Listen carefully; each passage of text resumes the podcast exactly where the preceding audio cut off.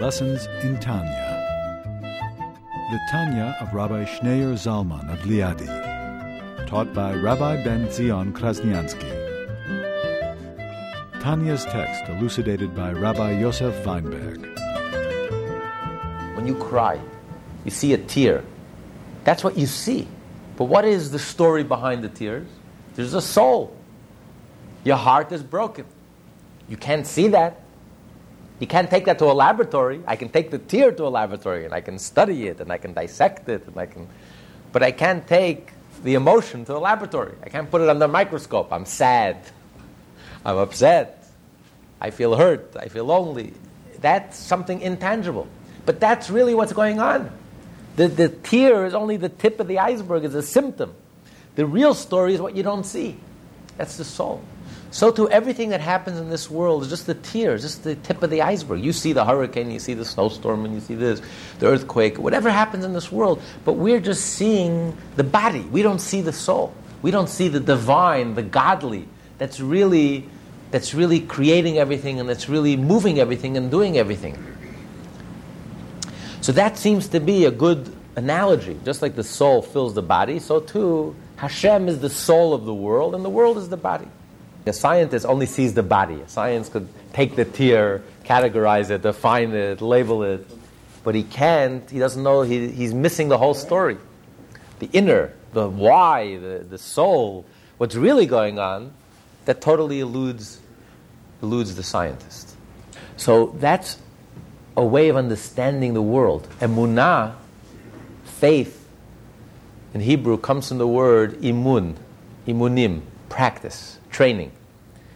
Faith is also a question of training. You have to train how you look at the world. Most of us intuitively look at the world very external, very mechanical. We see the body, and that's our whole reality, the scientific, rational explanation. It takes training, it's counterintuitive. It takes training to reorient yourself. It's deeply ingrained in us. It's, so, it's such a habit it's so deeply ingrained in us to look at the world externally, superficially. It, you have to undo that, and you have to, it takes a lifetime of training to be able to look at things differently. When you see something, remember it's just the tear, it's just the symptom, not the inside story. So you would think that that's a good mushal, it's a good parable explaining the relationship between God and the world and the body and the soul. Just like the soul it dominates the body. The body, the soul is in control of the body. So too, God dominates the world, and God is in control of the world. Now, the Alter Rebbe said, we learned last week that it's not a good analogy, because there's a big difference between the soul and the body, and God and the world. The soul is defined by the body. Nitfas bahaguf. The soul is defined by the body the soul, when your soul gives you life, the soul can't take a break and suddenly give life to another body. The soul is connected to your body. It's captured by the body. It's defined by the body. It's grabbed by the body. Even though the body is completely nullified before the soul. You don't share a soul? No, but that's, that's the divine, the Jewish general soul, Klal Yisrael. But your individual soul, even though we're one people, but your soul can suddenly take a trip and, and, give life to someone else. Your soul is in your body, and your body exclusively. So the soul, even though the soul transcends the body, the soul lives on after the body dies, the soul existed before the body was born, the soul is really transcends the body but nevertheless, the soul is captured by the body. It's affected by the body. There is a relationship between the soul and the body. There's a body mind connection. If the body is not healthy, it will affect your soul. If your body is hurting, you're physically uncomfortable, it will affect your soul. Your soul can't study Torah, your soul is affected. If you're troubled, if you're physically ill, it affects your soul. Of course, if your soul is ill, surely it affects your body. If you're depressed, it's gonna it's gonna lead to Ill, illness. So the soul is in the in the mind. The soul is the machshava. The The soul is in the mind, but it's also connected to the body and it's affected by the body. Not only the soul affects the body, that goes without saying, but even the body affects the soul. You see it, a person who's healthy, a person, let's say, after your exercise, when a person exercises and you feel great, your soul, you're able to think differently, you're able to meditate differently. Your soul is able to express itself more. So every, every ounce of health in your body positively affects your soul. And if your body is ill, if you don't take care of yourself, and you don't exercise, and you don't. The Rebbe Maharash, the fourth Lubavitcher Rebbe, once said he was very ill. He died very, passed away very young, the youngest of all the Rebbes. One time, the doctor, as part of his medicine, the doctor says he has to run up the hill, a steep hill. He has to go up the hill. He has to exercise. And after he ran up the hill, he said it had a tremendous impact on him. That something that he, before he ran, he would need four hours to think about, to figure out. After he ran, he can do it in one hour.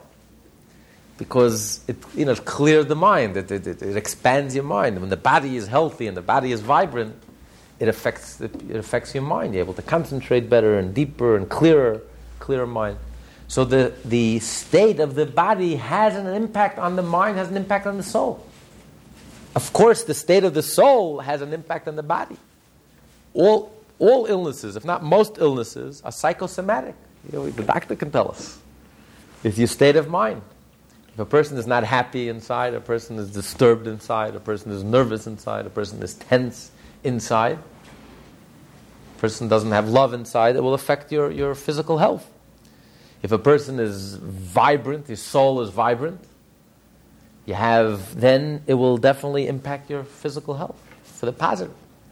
But here we're saying that the body also affects the soul. When the body is cold or freezing, the soul is affected because the soul is in the body. And the soul is grabbed by the body and defined by the body. Even though the body to the soul is nothing. Even when the body is gone, the soul continues to live. And the, soul existed before the body was born. The soul is beyond body. But when God puts the soul and the body together, they are linked, they are connected, and one affects the other, is defined by the other. They become inseparable. And even though the soul is a senior partner, the soul totally dominates, totally prevails, and the body is, becomes egoless, the body is doesn't even sense itself, unself conscious. The body becomes almost an extension of the soul, a living, breathing extension of the soul. All that exists is the soul. Whatever the soul wants, the body automatically uh, uh, expresses. But nevertheless, the body is still a body.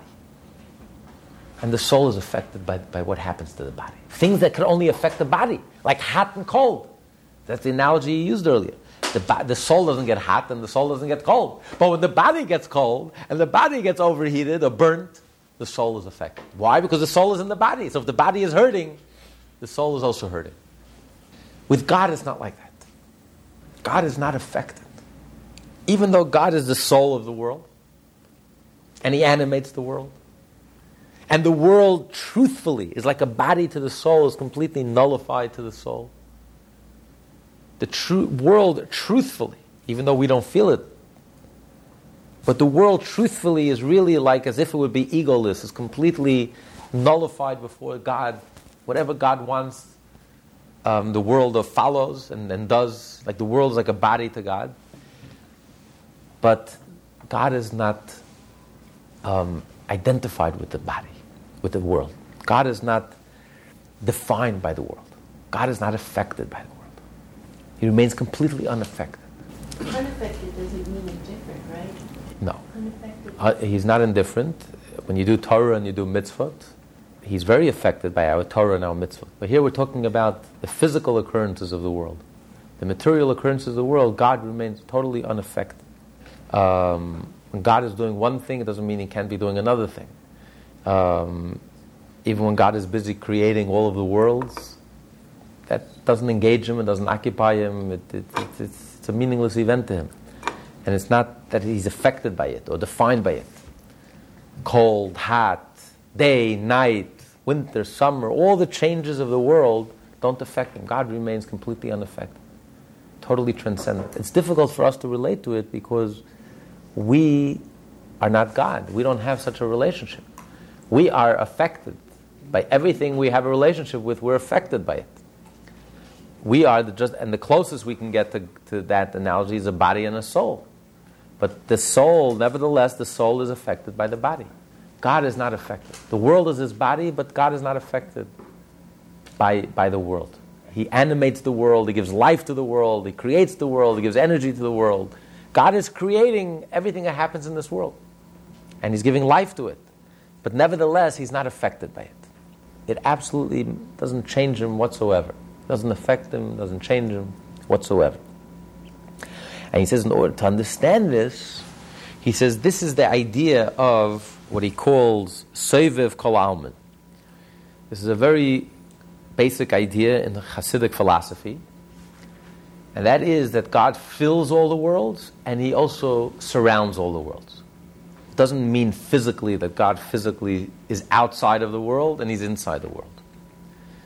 He means, and the analogy again is within a human being our soul has two, two effects on us. One effect is that we're alive. Every part of us is alive. Every cell in our body is alive, from the toenail to the brain. And there's no difference in that level. Life. The toe is alive and the brain is alive. It's the same life. There's no difference. Your back, your front, Every cell, every fiber, every bone in your body, every cell of your being is alive. And it's one whole life. It's an all encompassing life. Even though it encompasses a lot, it encompasses bones and blood and cells and, and, and atoms and DNA. Ultimately, it's all suffused with life. They're all alive. And many different types of organs from the brain to the heart to the liver, 248 organs, but nevertheless, it's one common denominator. I'm alive. It doesn't matter if it's Oig Melech Habashan, the giant, or if it's, if it's a midget or a baby. Life. Life is one, the fact that you're alive, the difference between dead and alive, that life is an all encompassing life. It doesn't get into details. It's not about details or specifics. It, encompasses the whole being that I am alive. It's undifferentiated. But then you have the next level of life, which is what we call Memale Kolalman. He fills all the worlds. That is when you get into details. There's a difference how the brain is alive, how your heart is alive, how your liver is alive, and how your foot is alive. Your brain is alive because your brain thinks. Your brain understands, comprehends. Your heart is alive because your heart has emotions. Your heart feels. Your liver is alive by, by functioning as a liver. Your foot is alive, your foot moves. So here you're getting into specifics. And each organ has a specific life force that fits that organ. The eye is a vehicle for seeing. You don't hear with your eyes, you don't see with your ears. Your ear is a vehicle for hearing, and hearing only, not for anything else. Your eye is a vehicle for seeing, and not for anything else. Your mouth for speaking, your heart for, for emotions, for feelings, etc. Every organ has its unique life ability, un- unique potential. And the life force from the soul matches that unique organ. So this is already a very differentiated, a very linear type of life. Energy. It's an energy that's very specific and very defined and limited specifically to the capacity of that organ. That it's a vessel, a vehicle for this to express this ability within the soul, or this specific ability, or that specific ability. Here you're getting into specifics, into details. That's what we call memale kol almin. But then you have Sovev Kolalman. Save of Kalalma means it's all encompassing. You can't differentiate. To use another analogy from, from ordinary life, take for example a symphony, right? An orchestra, symphony. You spend four hours at the symphony, someone, and you, re, you remind yourself of that experience. You remind yourself in one split second, you remind yourself, you have a feeling for that whole entire experience. Now, there were many details that went into that symphony. It was a hundred piece band, and there were tens of thousands of different notes and combinations and this. When you think of that evening, of that symphony, are you thinking of all the details, of all the specifics? No. You're just thinking of a general sense, a general sense of, of the whole thing. Yeah, a general feeling, a feeling, you, you, you, remind, you summon up a feeling for that whole, that feeling contains thousands and thousands of details. But you're not thinking of the details, you're just thinking of that whole sense of the whole thing. A person. We all have a sense of another person, of each other. You're sitting in the room, and someone walks into the room. Someone you can't stand. all of a sudden, you tense up. Now, you know this person for a long time. There may be hundreds and hundreds and thousands of interactions between the two of you. Do you think of all those interactions? No. Just in one split second, there's just a feeling, a, a, a sense, a whole sense of this person that just you capture in one split second. That may include hundreds and thousands and millions of details. Or someone walks into the room that you like, suddenly you feel relaxed. There's a sense about them that I just like this person. I feel comfortable, I feel relaxed. Says when a person is in a terrible mood and you meet your best friend in the street, you physically feel better. It's like, it's like, a, lo- uh, it's like a, a load off your chest. It's like you physically feel, wow, it's, it's a physical sense. What happened? You met this person, and this person just summons up such a general good feeling that it just physically makes your heart feel better It's like a stone, stone removed from your chest. So you don't think of the millions of details, the interactions between you and everything you know about the person, everything that happened between the two of you over decades. It's just a feeling, all of that together in one sense, one whole sense. So there are two levels of awareness within us. There's a level of awareness which is our ordinary consciousness. Our ordinary consciousness is very linear very limited, very specific. It's one letter at a time, one word at a time, one detail at a time. If you had, if you had to list every detail you knew about this person, it may take you a, a year or two. But you don't need to go through that list, that long, long list. There's another sense of awareness, which is all encompassing. It's all inclusive. It may include millions of details but it comes to you in one split second. That's a different level of awareness. It's like a subconscious level of awareness. It's a difference in our conscious level of awareness and our subconscious level of awareness. The subconscious senses the whole, which is all inclusive and it's, a, it's an entirely different way of knowing things. It's, it's all interrelated, interconnected, and it, it, it, it would overwhelm our consciousness. That's why the purpose, the function of the conscious mind is not to take in information. No.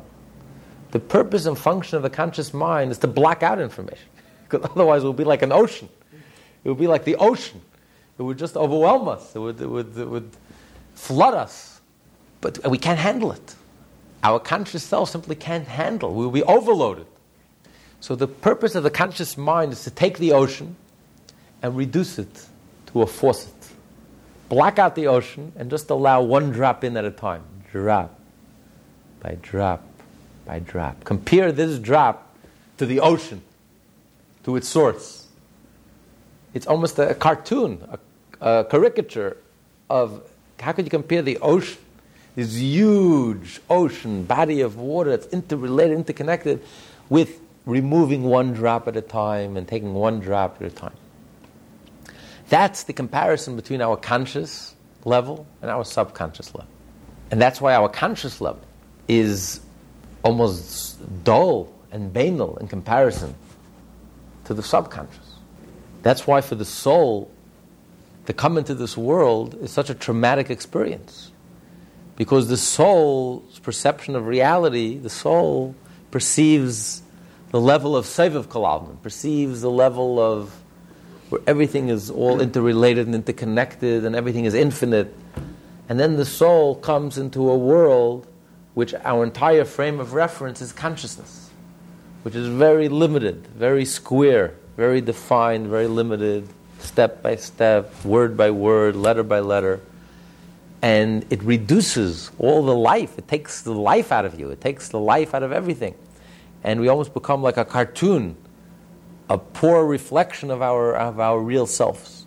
So, a person has within them, we have two different levels of awareness. There's a very deep, deep down inside level of awareness, which is our awareness of our subconscious, which is like Sovev Kolalman. It's, it's all encompassing. Sovev Kolalman doesn't mean it surrounds the world, it's outside of the world. It's within the world, it's the life of the world, but it's an all encompassing. And because it's all encompassing, it's all inclusive, that's why we don't feel it. That's what Sovev Kolalman is. We're not aware of it. Just like you're not aware of your subconscious. Why aren't you aware of your subconscious? Because it's not there. Of course it's there. That is everything. That's the source. That's, that is everything. You don't feel it because it's so there and it's so overwhelming that it simply eludes you. It escapes you. We don't have the tools to receive it. And that's why I'm not aware of it. I'm blissfully, I'm not, I'm completely unaware of what's going on, what's really going on. The creative person, the creative artist, has a gift. They have a window to the soul. There's a communication from the subconscious to the conscious. That's the most exciting moment. That's the creative moment. The creative moment is when a window opens up and suddenly there's a communication, seemingly out of nowhere. When you have the eureka moment, you were struggling, trying to understand something, you were puzzled about something, and suddenly a flash, a brilliant flash, an, an intuitive flash comes seemingly out of nowhere, pops into your head. You have no idea where it came from. Where did it come from? It came from your subconscious. You were totally unaware of it. You have a whole reality inside of you that we're totally unaware of. But the reason we're unaware of it is not because it's not there. We're unaware of it because we don't have the tools to receive it because it would be too overwhelming. It's beyond us. So that's the meaning of Sovev Kolalman. It's above us. It's around us. Not because it's not there. It's externally around us. It's within us. It's our core. It's our essence. But it's surrounding us because we're not aware of it. We're not conscious of it. We don't have the tools, it'll lose us. We, we can't capture it, it's beyond us. We could only capture drops. We, can't, we don't have the tools to capture the ocean. So we ignore the ocean. We don't see the ocean. We're oblivious. What do we capture? A drop. And even that we hardly capture. But mm-hmm. some of us capture a little bigger drops than others. But that, that's what we're capable of capturing, those little tiny drops. So that is so there's two levels of awareness. There's one level of awareness that's very deep inside of us. It's Sovev Kolalman. It's like a, an awareness that escapes our conscious attention. But it's there. And the creative person has a window to the soul and is able to make, make that connection. Is able to receive a communication from the subconscious. That's the Kohen. The Kohen is the one who has a, a window to the soul. He's able to communicate. He's able to receive from the subconscious. And that's the creative person. The creative person, that's the most exciting. Creativity is the most exciting thing. It's a novelty. When you have that creative moment, it makes your life worth living. It's the greatest pleasure that a person could have is when you create something, when something new pops into your head. It's the most rewarding, most exciting moment. And that's the creative ability. And then you take that creativity and you develop it, and all the way through the 10 sfirot, you develop it until it leads to thought, speech, and action. But these are, this is the conscious level. The conscious level is very limited, very it's very limited. It's almost like taking, taking a three dimensional person, projecting a three dimensional image on a flat surface. What do you get? You get a cartoon. Flat image. You get a two dimensional image. You get a cartoon figure. You're taking a three dimensional person and you're, you're projecting it on a flat surface on a piece of paper it, it's almost it, it's a reflection. Everything comes it comes from the projection, but it's a poor projection. It's it's you lose everything in the in the translation. You lose what you see is a cartoon. So too, everything comes from our subconscious. Everything comes from our deeper level of awareness. But we, we're not aware of it. So what do we end up with? We end up with a cartoon. Our whole level of consciousness, this drip, drop, this linear, word by word, letter by letter, detail by detail, mechanical, external, square, defined words, concepts. This is a caricature, this is almost a cartoon of, of the origin, of the source, of the core, the essence. So that's what he says. There's two levels of life. God creates the world and God animates the world. There's two levels of life force, of the divine life force. There is a level of the divine life force which is Sovev Kolalman, which is all encompassing, all inclusive, which includes everything, where everything is interrelated, everything is interconnected, everything is, is one dynamic whole. The past, the present, the future is all linked. Every space is linked. All people, it's all, all the souls are connected. It's, it's, it's a different understanding and appreciation of life. That's, that's the deeper reality of life. And then you have the level of life where God animates every specific detail as an isolated detail, as a specific detail. Every time has its unique energy. Every day has its unique energy. People who are sensitive can feel. Tuesday has its own energy. Sunday has its own energy. Monday, every day has its own energy. Every space in this world has its own energy. There's a land that gives birth to wise people. There's a land that gives birth to fools. Every space has an energy, uplifting energy. Uh, every every human being has an energy that they give off, their own unique flavor, their own unique energy. There aren't two human beings that are alike. There never was anyone like you, never will be anyone like you. Everyone gives off their own unique energy. Just like within the human body, every space in the human body has something unique to it. The brain is one thing, and the heart is another thing, and the eye is another thing. So this is already a differentiated energy. This is an energy that already is finite, is limited, and is defined by the vessel, where the body, so to speak, matches the soul. But then you have an energy which totally is all encompassing, which transcends the specific of the detail. And even though that's the core and the essence, but you don't feel it, you don't sense that energy. Just like the life within us. What do we notice? We don't notice the life within us. We notice the ability to think, the ability to speak, the ability to feel, the specifics we notice, the details we notice. But the bigger picture we don't notice. We're not aware of it. We don't see the forest from the trees. We see the trees, but we don't see the forest. Not that the forest is not there. The forest is everything. That is, what is the trees? It's just the part of the forest. But you don't see the forest. You don't notice the forest. All you notice is are the trees. Just like within the human body, you notice the details. You don't notice, sense the general life force, the general vitality, the fact that you're alive.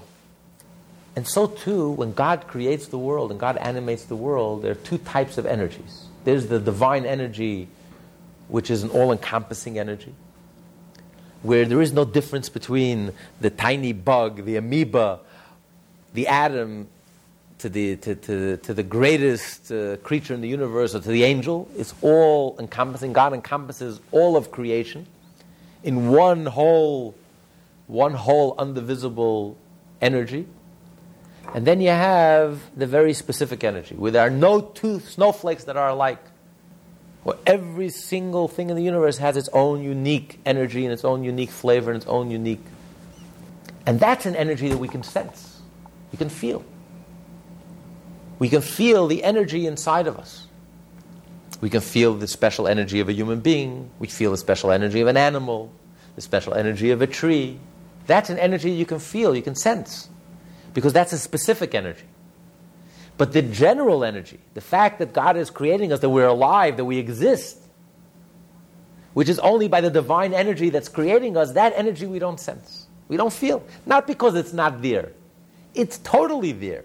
That is the core, that is the essence. There is nothing else but that. But that we don't sense because it's infinite, it's all encompassing. We don't have the capacity to sense that. We only have the capacity to sense the tree. We don't have the capacity to sense the forest, to sense the whole. So therefore, we say, hey, it doesn't exist. That's why creation is called something from nothing. Yesh ma'ayin. Why is it called yesh ma'ayin, something from nothing? If anything, it should have been called nothing from something. We're nothing. and the divine energy that creates us, that is something, that is reality. The atoms that are, that are creating this table, that's, that's reality, not the table. It's not something from nothing, it's nothing from something. And one of the reasons it's called nothing is Because to us it's nothing. It doesn't exist. In our world, it doesn't exist. We don't know what it is. We don't have the capacity to grasp it. We don't have the capacity to comprehend it.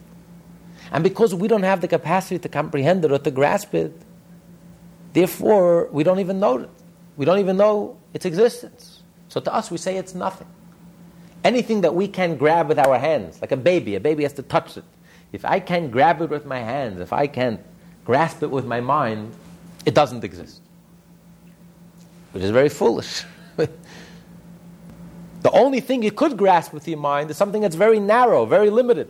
You can grasp the drop of the ocean. You can't grasp the ocean. Therefore, the ocean doesn't exist. The ocean is the source of the drop. All you can grasp is the drop. So your whole world is the drop. You deny anything else. You deny the infinite, you deny the source, you deny. So to us, we call it nothing. This is something, because the table I can see, the table I can bang my head on, atoms, energy, that I, I don't know. I can see it. As far as I know, it's nothing. It doesn't exist. Even though that's everything. The energy is everything. But I don't see it. I don't see it. It's not. So Sovev Kolalman, the energy with which is really the energy with which God creates everything. That is the ultimate energy. That is the root. That is the source. That is the ultimate energy. But to me, I don't know. I don't know it. I don't see it. I don't feel it. So to me, I say it's around me. Sovev Kolalman. Where is God? I don't know. He's around me. He's up there in heaven. He's, he's there. It's not my reality. We, we, we have this capacity. We can't see it, but we have the capacity. And we have the capacity to use these, these things. We use like microwaves and x-rays and all kinds of things we can't see. We still use. But again, it's not something that comes natural. It's something that you have to study. In the lab, you can study and you can prove that there is an atom. And even after you study it, you have to also internalize that fact. Because the fact that there are atoms and that really should really change your life. The scientist doesn't really do anything with that. He just studies it and makes nice machines with it. But ultimately, the Torah does something with that knowledge. The Torah doesn't just say, hey, you know, matter is really energy and go back to sleep. Matter is energy and therefore change your life. You have to live your life accordingly. It means it has to affect your behavior. It's a reality. So that, but that takes meditation. That takes, that doesn't happen instinctively. It doesn't happen naturally we have the capacity to do that because otherwise we wouldn't be able to do it. Yes, we have the capacity, but with great struggle and with great effort. It's not natural for us. But everybody has that capacity. Yes, because, because that, that is the reality. But, it, but that's education. You have, to, you have to, it doesn't come naturally and instinctively, because instinctively, we could only make sense of what we call mamalikalam, and the energy with which God fills the world. Just like the body, the soul fills the body. The soul fills the mind, the mind comprehends. The soul fills the heart, the heart pumps with emotion. The, the, the, the, the gut. The, so the God fills every creature. A human being has their ability, the ability to imagine, the ability to think. Animals have their ability to roam, to move. Plant life has their ability to grow. So you can see the energy, you can see its life force that it has. That's a, a life force I can relate to. But the life force that I can't relate to, and that's the primary life force, is what we, we call Sovev Kolalman, the divine energy that's all encompassing. And I don't see it and I can't relate to it because it's so, it so penetrates to the very core and essence of everything. Therefore, it eludes me and I can't relate to it. But it's there and present and real. Because everything's awash with it, we are also, we can't distinguish it. Right. The reason you don't see God is not because God is not here, because God is all over. That's why you don't see it. you don't see the forest. Why don't you see the forest? You're in the forest and you don't see the forest. Because the forest, I don't see the forest, I just see the tree. Because we, we are almost hardwired. The human being is almost hard. God created us this way. It's not by accident. We are almost hardwired to see the tree and not the forest. We see the details. We see the drop. We see the linear. We see the letter, the word, the concept, step by step by step. We're not, we don't have the capacity to see the whole. That's the subconscious within us, which we're not aware of. We don't have the capacity. It would overwhelm us. It would flood us. It would destroy us. The tzaddik, the navi, the prophet, and the prophet is called meshuga. It's called meshuga. Hanavi nikra meshuga. Why is it called meshuga? What do we call a madman? Well, who's a madman? A, a madman is someone, our brain comes with a filter. A madman is someone who's born without a filter. So he sees too much. he sees too much. Voices too. And because he sees too much, he doesn't have the limits that we have. Not every madman is a prophet. But a prophet, you say a prophet is mad, a prophet doesn't have the filters, the veil that, that's hardwired within us. That's, that feels so natural to us. A, a, a tzaddik, a navi, is a soul that was born without that veil. And therefore, the tzaddik sees through the facade, sees through the pettiness of human beings, of life, the, the, the, pursuit for money, for fame, for power, holds no interest for the tzaddik. He sees how ridiculous it is. He sees the ridiculousness, the absurdity, the superficiality, the pettiness of human beings, of life, of society, how external, how superficial it is. Because the tzaddik soul, the tzaddik has, is, has, is in touch with that subconscious perception of reality. The tzaddik sees the more infinite, all encompassing, godly reality. And therefore, the world is no temptation for him. On the contrary, he's, he's repulsed by it. He's disgusted by it. He sees through it.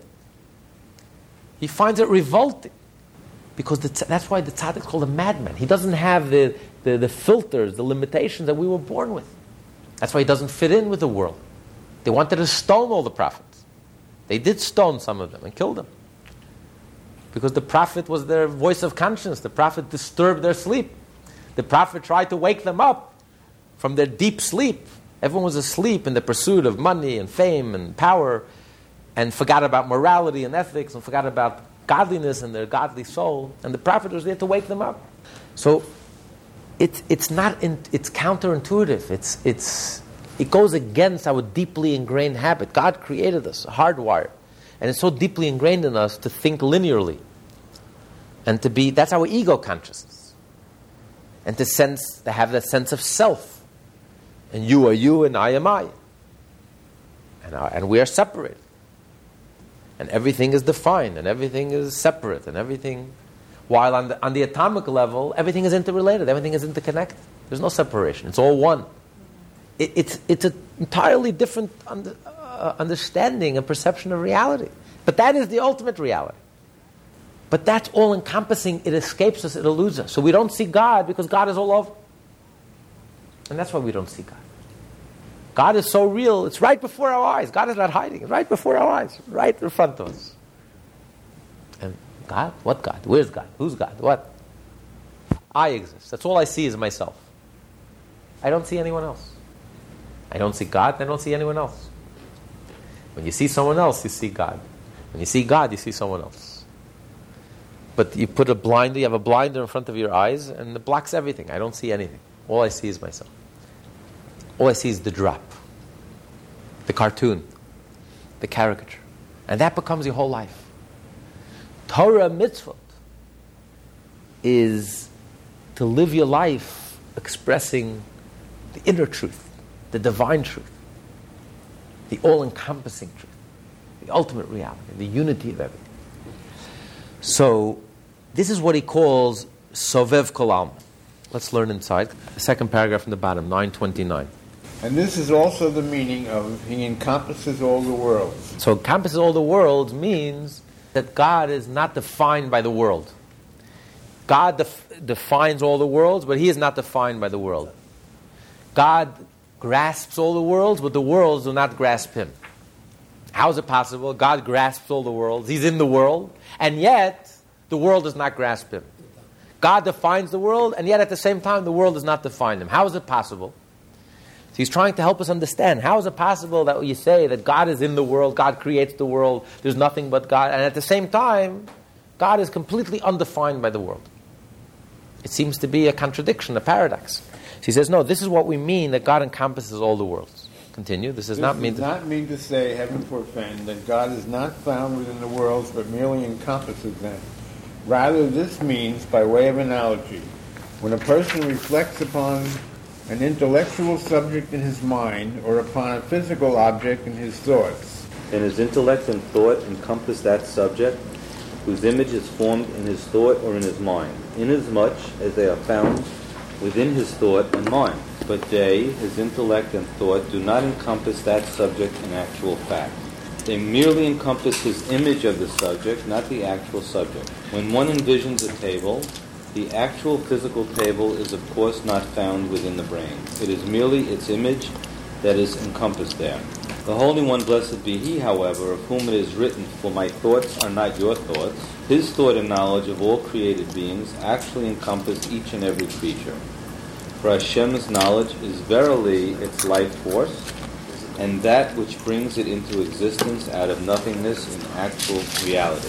Hashem's thought, unlike man's, thus encompasses the actual subject of his thought, in this case all created beings. It brings about their creation and continued existence, even though it does not descend to their level and become internalized within them, but remains in an exalted state.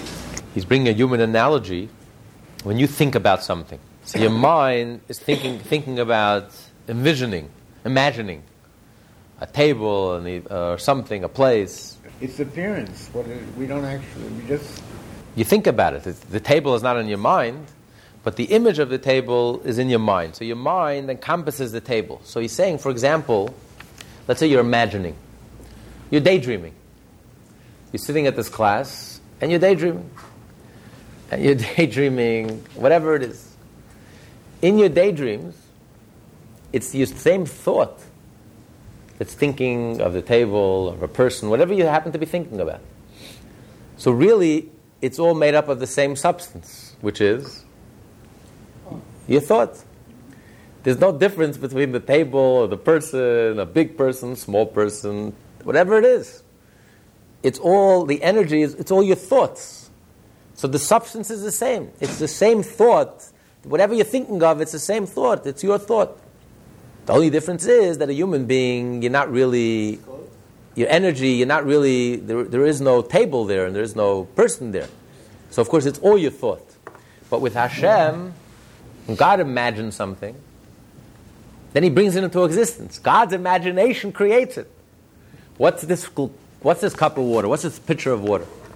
It's God's imagining the water. That's why the water is here. If God would not be imagining this uh, bucket of ice, this bucket of ice would not be here. If God would not be imagining those nuts, those peanuts, it wouldn't be here. God is imagining and thinking each and every moment everything that exists from beginning to end. So God's thinking and thoughts and imagination and speech bring it into existence. But the analogy is just like when a human being, when we think something, nothing happens. Even when we do so, think, speak something, nothing happens. But when we think, surely nothing happens. But, but just the analogy, when you think, everything that happens in your mind is all made up, it's all your thoughts, it's all your energy, it's all the same thing. What's the su- here in the physical world? I see a difference. There's a table, there's water, there's a person. Three different entities. But when you're imagining, imagine you're imagining that we're all sitting around the table. So in your thoughts, you're thinking of the table, you're thinking of the person, and you're thinking of. It's all the same thing. It's all the thought. There's no difference. The energy is the same. The thought, the imagination is the same. It's the same imagination that, that's the same substance that's thinking of the table and thinking of the person. In your head, you see a person, you see a table, but it's really all in your head. It's all your imagination. So there is no difference. So too, when God, who imagines, and his imagination actually creates the table, and he creates us, and a table has its unique characteristics and qualities. It's an inanimate. A, a, a tree has its unique qualities. It grows. Animal has its unique qualities. It moves. A person has its unique qualities. We also have the ability to imagine and to think, but it's all made up of what? Of the same substance. It's made up of the divine energy, of the divine imagination. So to God, there really is no difference. God is not, there's no differentiation. There's no difference between the table, from God's point of view, from the concept of Masev of Kalalman, from God's all encompassing perspective. There is no difference between the chair and the, and the table and the animal and the tree and the human being and the angel. It's all made up of the same thing, which is the divine energy. Is there a difference between an actual thing and a potential thing in God's Is, is there a, any kind of difference in, in God's way of imagining? No, that's what we learned earlier. God says, I haven't changed, even before He created and after He created, because by God, potential is not a lack. By us, potential, there's a big gap between potential and actual. By God, there is no gap. Because everything that exists already, already was there. There's nothing new. You can't create something you don't have. So obviously, whatever was there was, was, was before, you know, within God. So what happened? There's not, no change, nothing new happened. It's not like there's God and now there's something else. Whatever there's something else already was within God. So nothing happened. On the, on, on the contrary, action is actually a lack, is, is a chisaron, because now it's physical and tangible. When it was within God, all there was was God. And now, now it, it's something limited and tangible and physical. If anything, it's actually a lack. Potential is, is more genuine than action. By us, it's just the opposite. Action is more genuine than potential. If it's only potential and it never is realized, it's a big, it's a big disadvantage. Most people, their lives are like that. Most people, their lives are filled with potential, and 90% of that potential is not realized. That's, that's the tragedy of life. That's the meaning of exile, when there's such a gap between potential and actual. That's the human condition. But with God, it is the opposite. The actual is actually a disadvantage. The potential is it's in the source. It's in the source, it's perfect. And when, when it's created and it becomes actualized and it leaves, and so to speak, leaves the source, that is actually a disadvantage. Because within God, that this same thing exists, was within God in a much more perfect form, in a higher form. In a, so, if anything, the, the actual is actually a disadvantage. So, there is no difference, there is no change by God before and after. So, he's just using the human analogy, just like when you imagine something, when you dream of something, when you think of something. It's all the same energy, the same energy that's thinking of the table, the person, the tree, the animal. It's all your imagination. It's made up of the same substance, your imagination, your energy. But it's only in your head. Nothing really happens. It's only your imagination. But that's the closest analogy we can get to. So just like there, although you're imagining a tree and you're imagining a person and you're imagining an animal and an angel and, it's, it's different types of creatures. But nevertheless, it's really all the same thing. It's all the same substance, undifferentiated. It's your energy. So, so too with God. When God's energy creates, when God imagines, and God thinks, His imagination actually results in a tree. When God is thinking of the water, that's why we have water. God is imagining a tree, that's why we have a tree. God is imagining a, us, that's why, that's why we exist. God is imagining angels, that's why we have angels. But, God, but just like in the human analogy, they're really made up of the same substance the angel, the human being, the animal, the tree, the, the stone. It's all made, the atom, the amoeba, it's all made up of the same substance. The cell, chemicals, all made up of the same substance, which is the divine energy. So, on one hand, God is creating it, and God is, is its entire reality. At the core and at the essence, all it is is really the divine energy. God's creative energy that's bringing everything into existence. But on the other hand, God is not defined by it, He's not affected by it because it's undifferentiated. From God's point of view, there's no difference. Animal, angel, it's all the same. Then how can we say that a person who sees something affects the item being looked at? On the subatomic level, the, the, uh, the scientists notice that you affect the equilibrium of the atoms. You're, you're part of the picture. You're not just an observer, a cold, detached, objective observer you affect the result because on the deeper level you can't differentiate between objective subjective it's all one whole undivisible self that's more that's more from the level of Sovev Kolalman, where everything is one and everything is interrelated and everything is interconnected and you can't linearly divide between objective the observer and observed and you know, it all interlinks and interconnected. So that, that's from a much deeper, much more spiritual, much more profound, genuine But reality. that- But that is how we operate. That is how the whole world operates. No, on the visible level, we don't see that. It's only on the, when you get to the deeper levels of reality. On the, on the surface level, you can't see, you don't see that at all. It's only on the subatomic level that you see that, that you affect that. Because it's only on that level of reality that you can see it and sense it. that truth. On a superficial level, you can see it. The Torah tells us that's true. That whatever you do affects the whole world. That you can't be an observant Jew. There's no such thing as an observing Jew. Can't be observing, you have to participate. And whatever you do affects not only yourself, affects the whole world. But we don't see But- the result of that. Right. But I don't want to get off the subject. But the, the idea is trying to explain there that Sovev Kolalman, Hashem creates the world, is in the world, animates the world, like the soul and the body. But that's where the analogy ends. Because the soul is defined by the body. Hashem is in the world and creates the world and is not, not just primary, but Hashem is not defined by the body. That very energy with which He creates the world is an undifferentiated energy that at the same time, simultaneously, creates all time, all space, all creatures, where every creature is unique, every creature has its own unique energy, is different, and at the same time, it's really all the same.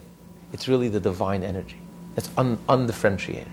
So he's explaining a very, very deep, very profound concept that it's, it's maybe a little difficult for us to relate to because. because because you know we don't think in those terms. Our whole frame of reference is very linear, very differentiated, and here he's describing how really ultimately everything is really one and the same. And the closest analogy he's getting to is when a person thinks and imagines. When you think and you imagine, you can think of a million different things, but in your head it's really all one it's really the same energy. It's all your imagination. That's all they are is imagination. It's made up of the same substance. Nothing happens with it. oh but the only difference is it's a, because nothing happens so it's not a good analogy. When Hashem imagines something happens. That's why that's why we're here. That's why we're here talking right now because Hashem is imagining us and thinking about us. So when Hashem imagines something happens. But at the same time Hashem is imagining us. He's imagining the angels in heaven right this second. And he's imagining the amoeba and he's imagining the atom and the tree and the stone. So even though to us and each one has its own unique qualities and characteristics the stone and the tree and the animal and the person and the angel. But to Hashem, ultimately, it's really the same energy. It's the divine energy. There is no difference. It's all encompassing. It's one whole, undivisible self. So Hashem is not defined by the limitations. He's not defined by the body or by the material or by the physical or by the unique properties and characteristics of each unique creature and each unique entity. He remains infinite and he remains undefined at the same time that He's within us and creating us and sustaining us and animating us, at the same time He's undefined. That's where the analogy to the body breaks down. It's not a good analogy because the soul is defined by the body.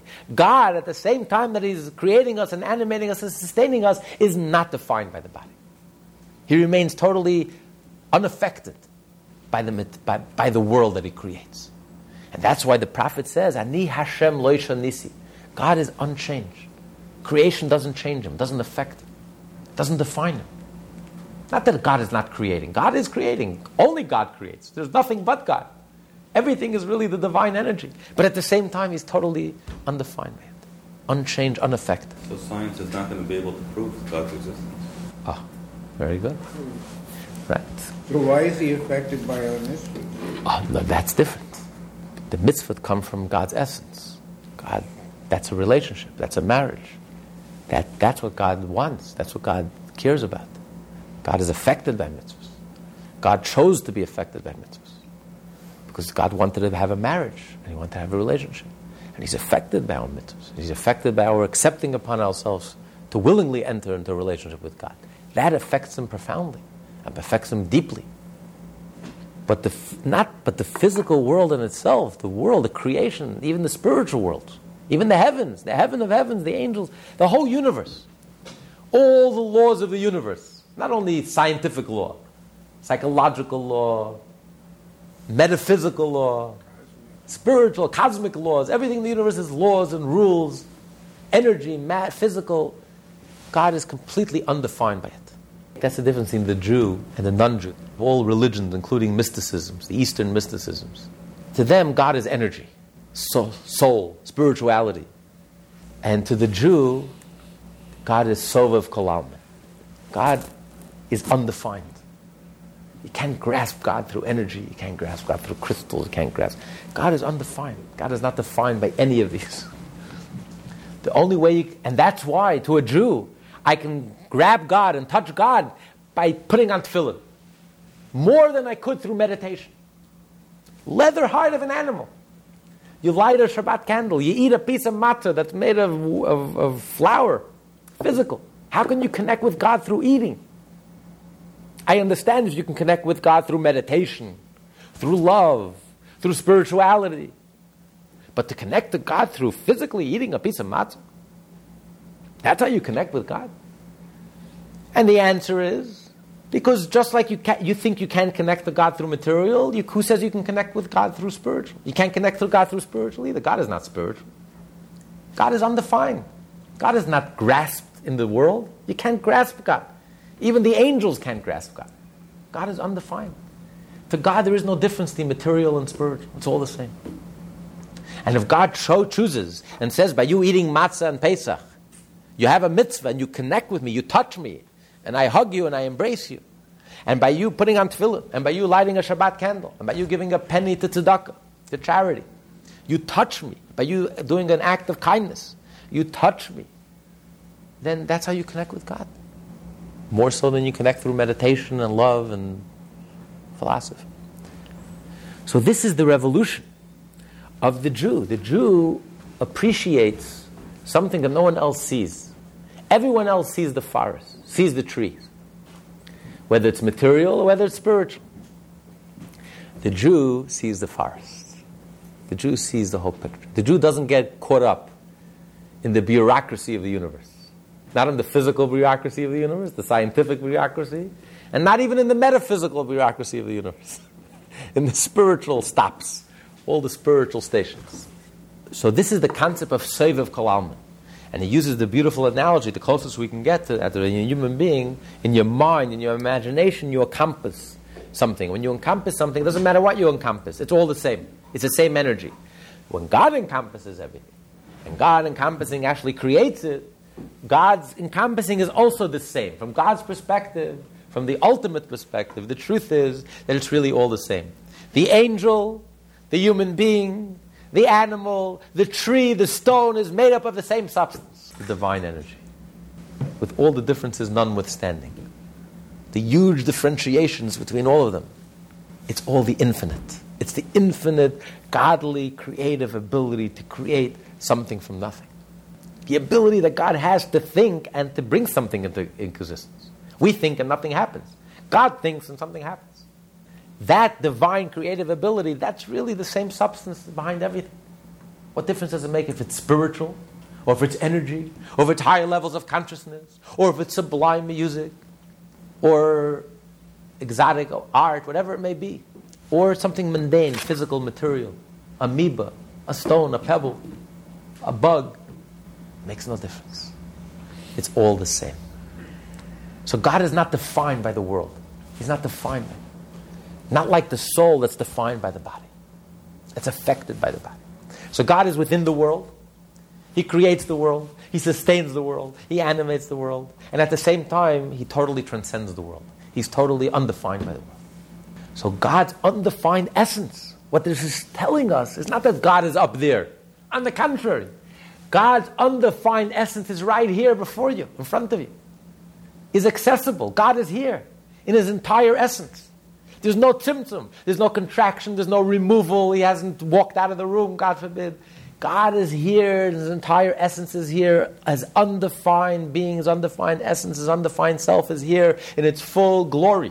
Not only his essence, his infinite light, everything is here, nothing changed. God is right here before us, totally here, totally present, totally accessible, totally available.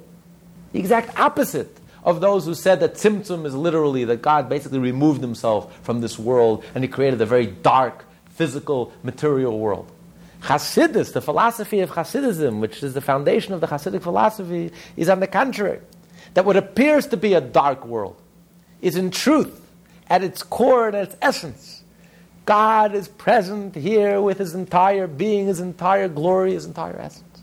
And he's available, he's accessible, he's right here before us. And that's the mission of a Jew to reveal that truth, to make this world a dwelling place for God, to show that God is at home here. God's essence is in this world, in this physical world with us. Every point in time, every point of space, every detail in our life, every part of our life, every aspect of our life is permeated with the revelation of God's essence, to reveal Hashem's presence in this world. God is at home here. This world is a temple for Hashem, a place where God says, I feel totally at home. This is a revolutionary way of looking at this world. Imagine the Jew who suffered more than anyone else. If there's anyone who could look at this world as a dark place, if there's anyone who could really classify this world as a real, deep, dark exile, deep, dark place, Hasidus lit a, lit a torch. The Baal Shem Tov took the darkness and he lit such a torch, such an illumination, and he revealed to us that the truth is Hashem is right here. Hashem is right in front of your nose. In his whole essence. He's available. Not only when you study Torah, do mitzvah, he's available 24 7. Whatever you're doing, your table becomes an altar. The act of eating becomes, I'm offering a sacrifice to Hashem. The act of doing business becomes part of serving Hashem. I'm God's ambassador. I'm on a mission. I'm connected. I'm with Him every step of the way. Hashem is with me every step of the way. Everything is divine providence. Everything is Hashgacha Pratit. Hashem is with me every moment, every step of the way. The business person sees it much more than the rabbi does. The business person opens his eyes and sees the miracles that happen in business, the one in a million chance meeting. You read every successful autobiography, there's always that one in a million chance meeting that made you rich. You were born to the, to the president or other things like that. And, and um, the, you, oh, you see the divine miracles, the open miracles, the one in a million chance. You meet the right person at the right time, you're at the right place, and you were tremendously successful. So all of it, if you open your eyes, you realize it's not luck. There's no such thing as luck. It's, it's divine providence. Hashem is with you every step of the way. And if you open your eyes, you see that Hashem is present and Hashem's essence. You want to find Hashem, you can find Hashem's essence in everything, in every detail of your life, in every aspect of your life, throughout your life. It permeates everything. What about hard work? Where does that figure into all this? The luck. I used to always say, people always tell me, the secret to success most people is a little luck and a lot of hard work. Does your effort on that part play a role in the in, in the in doesn't your effort, or maybe it's just part of the grander scheme your effort is part of the divine, and it's just it's not easily visible to the common person. Hard work is, is overrated. You, if you go in the sub, about the kids in school? If you go in the subway, uh, you find many musicians that you wonder why the people on the charts on the charts the people on the charts should be sitting in the subway. And the people in the subway should actually should have the charts because they're so talented so brilliant. Talmud says everything needs mazel. Even a sefer torah needs a mazel. Which, which torah are you going to read from? So every, everything in the world needs a mazel. That people who work very hard and are not successful. It, it's, it's not it's that element. Every, every success story has that inexplicable element that people call luck. You were at the right time, at the right place, you met the right person, and you came up with that perfect product that everyone needed, and it was like, and suddenly it just took off like, like, like wildfire, and it just. Um, So does that mean it's not worth working hard? no, it doesn't. A person has to work because you have to make a vessel. Just like if you sit home, God is not going to wire your money. Even if you have all the mazel in the world, if you sit home and you refuse to lift the fork, in the history of mankind, it never happened that God should feed you. He puts the, he puts the food. We also gave you the brain to create a knife and a fork and to pick up. It gave you the energy to pick up the hand and to use it. That's also God. So you have to do. You have to work in a natural way. Obviously, to become very rich, you're going to have to work harder than someone who gets paid nine to five. So the idea is a person has to make a vessel. But what the Torah tells us is a person should not be so consumed by the work that they can't keep Shabbat, so consumed by the work that they can't come 7 o'clock in the morning to daven, so consumed by their work that they have no time. so consumed. 45. Make so okay, that, that's nothing to do with work, right? So, cons- so consumed by work, uh, you have no time to come to learn. Because a person who thinks that it's my hard work that's going to make me the money, the work, the, the money comes from Hashem and Mazel. So if you find time to study Torah, and you find time to daven, and you find time to help another person, and you keep Shabbat, that will, that will give you the blessing. It's amazing. The one area in your life you have no control over, zero control over, that's the one area in your life that everyone is busy with and have no time for anything else. The one area in your life they have total control over, That's the one area people neglect. I'm too busy, I have no time. The one area in your life you have no control over is how much money you're going to earn. It says a person will not earn one penny more than it's decreed on Rosh Hashanah. No matter what you do. So that's one area in your life you have zero control over. And people are so busy they have no time for their family, no time for anything else. However, the one area in your life you do have control over, which is your morality, your ethics, studying Torah, doing mitzvah, working on your personality, working on your character, becoming a better person, being a kinder person. That area, I have no time, I'm too busy. Isn't it foolish? The one area in your life you have total control, Hashem says you have freedom of choice. It's up to you. Your moral decisions, your ethical decisions, it's up to you. That's the one area in your life people have no time to study Torah, no time to develop. But doesn't God want you to work hard too? Like when you when you at the at the office nine to five, doesn't He want you? Yes. And sometimes I'm not there. I mean, maybe I'm not perfect. He wants you to give 110 percent. Doesn't He want that because it's the employer and it's Absolutely. work supports so many other people and all. Absolutely. You have to do you have to be honest. You have to work honestly. Yeah, but there's honestly, and then there's giving that extra 10 percent. Doesn't He want you to give the extra 10 Yes. percent? Yes, you have to you have to do a good job. But your mind, your pleasure, your highlight has to be elsewhere. The highlight of your day, there are people who work very hard. You have to stop for mincha. Because why? At the end of the day, at the end of the week, they're going to go on their ski trip. They live all week for that ski trip. So they work hard, they work like dogs, but they know at the end of the day, I'm going to go to my favorite restaurant, I'm going to splurge. That's the highlight of my week. A Jew has to have a highlight. The highlight of my week is that half hour a day that I'm going to study Torah.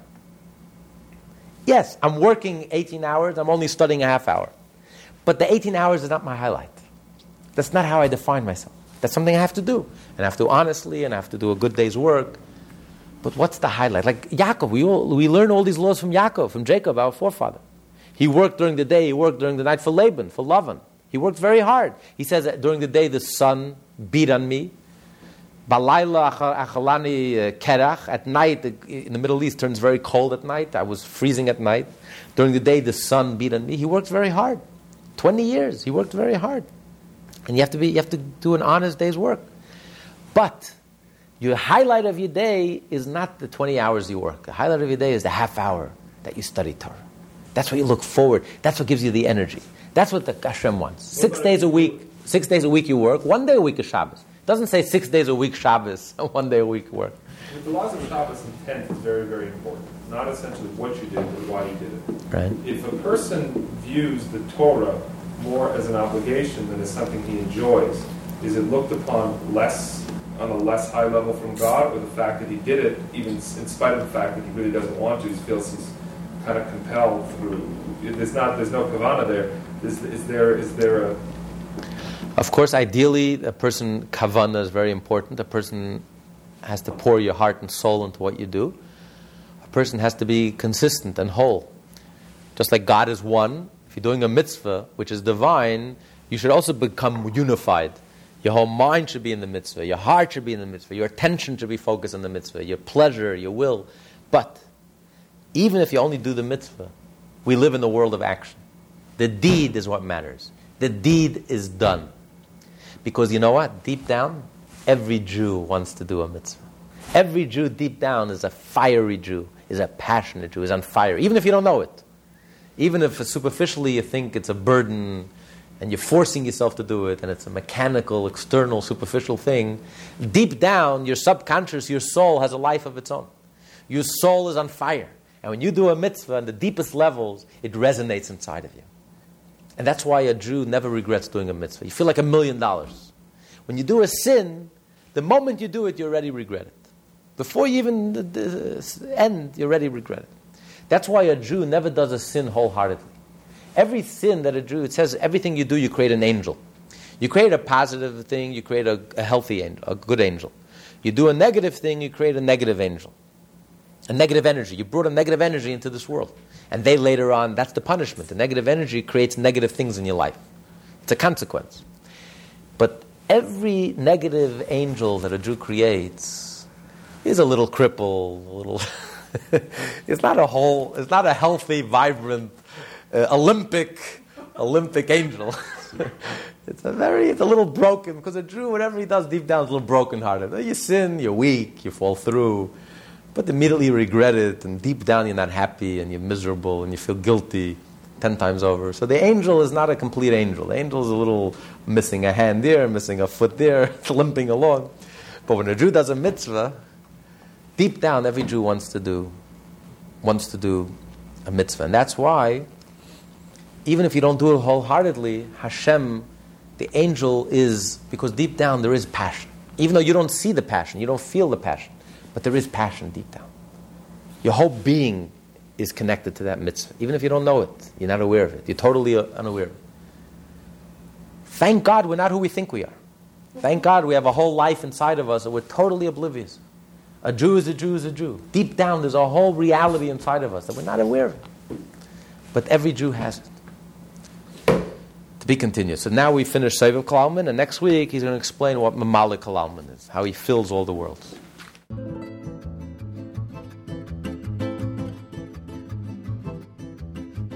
Lessons in Tanya, taught by Rabbi Ben Zion Krasniansky. For more Tanya study, please visit our website at www.lessonsintanya.com.